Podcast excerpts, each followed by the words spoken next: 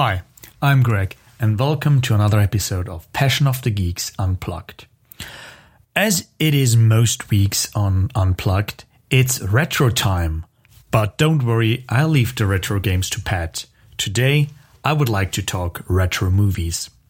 Inspired by my journey through the Criterion collection, more on that later, or in another episode, I thought I would like to provide you with a brief introductory guide into the vast world of silent movies.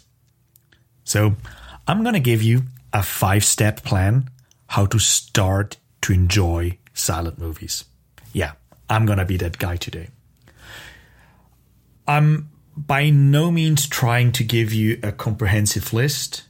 There are some big, big gaps in my watchography of silent movies or whatever you want to call that. But I feel knowledgeable enough to give you some pointers on how to start your journey through silent film.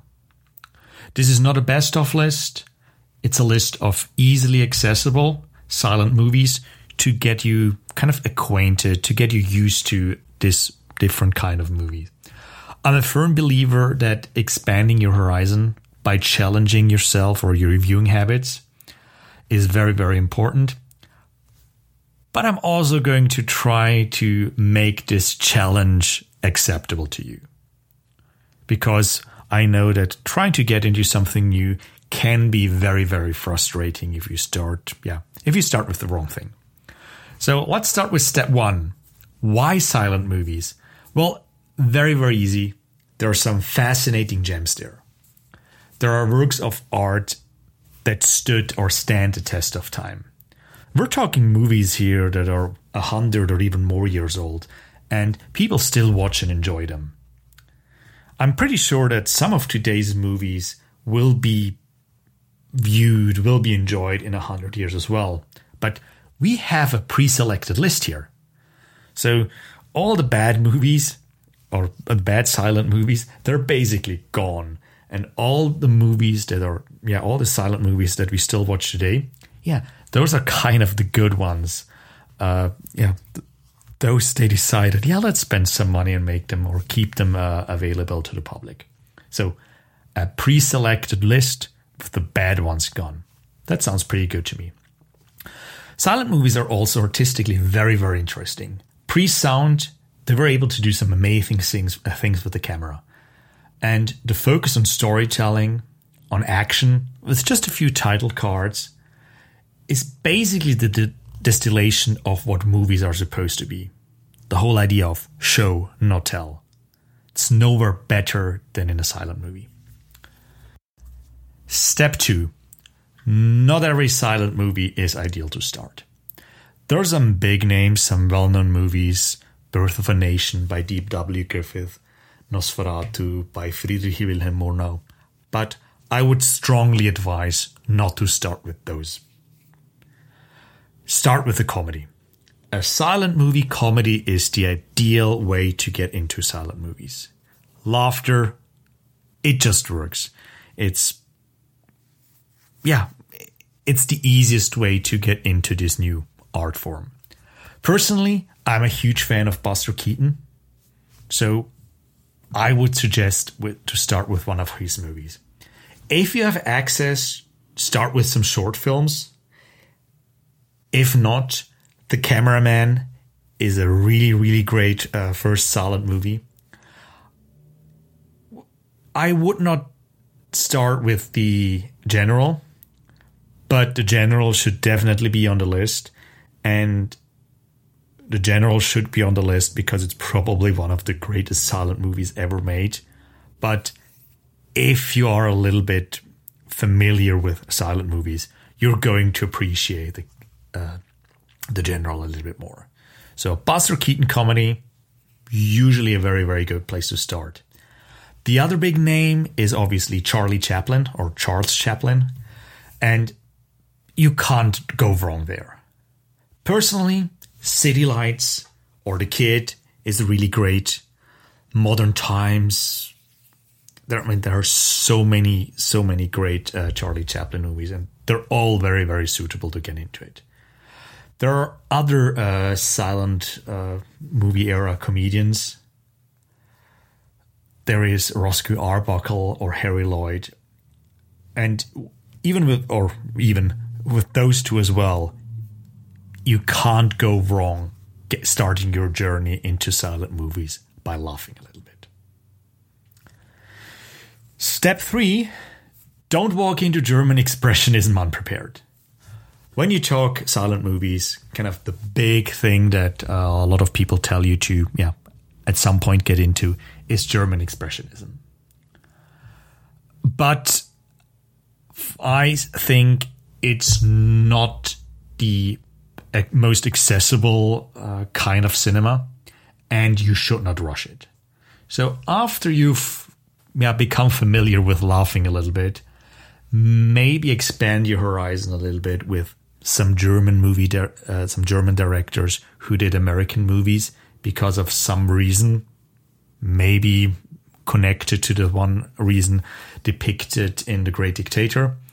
They had to leave Germany, went to America, and did some pretty wild stuff.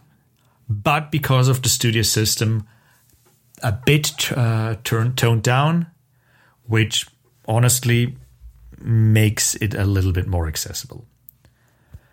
Friedrich Wilhelm Murnau's Sunrise, A Tale of Two Humans from 1927, is a great introduction into that kind of movie. It's a journey with a little bit of humor, but there is actual drama and a proper story that actually, yeah, at least I thought a little bit about that movie uh, after after I watched it for the first time, and I've watched it many many times since. And here there there are other silent movies that you uh, that you could go for. I mean, maybe this is the time to experiment with longer movies, or maybe a little bit weirder movies, or yeah, maybe go for that General by Buster Keaton or whatever. But just make sure that you're kind of ready to take the next, the big, big step, which is step four. Now we get weirder and longer. So there's so many movies at this point that you could go for. So this is where your taste in movies should be your main guide. I mean, if you like racist epics, Birth of a Nation, it's the way to go. I mean, yes, the movie is very, very problematic, but it's a big achievement in filmmaking, nevertheless. And here I would argue it's time to experiment with the Germans. Robert Wiene's Cabinet of Dr. Caligari is a masterpiece. Friedrich Wilhelm Murnau's Nosferatu is a masterpiece as well, but be prepared for a slow burn. Especially the first part of the movie is very, very, very slow. It's it's probably one of at least my one of my favorite depictions of the Dracula story, but it's a slow burn. If you like sci-fi, this is where you go for Fritz Lang's Metropolis. If you like kind of a different flavor of storytelling, don't forget the Russians. Battleship uh, Potemkin by Sergei Eisenstein also deserves a place on your watch list, as do basically all the other movies by Sergei Eisenstein as well. Which brings me to the last and final step. Congratulations, you basically made it. Here I'm we're at the end of my guide, honestly, and you have this yeah, new world of entertainment in front of you.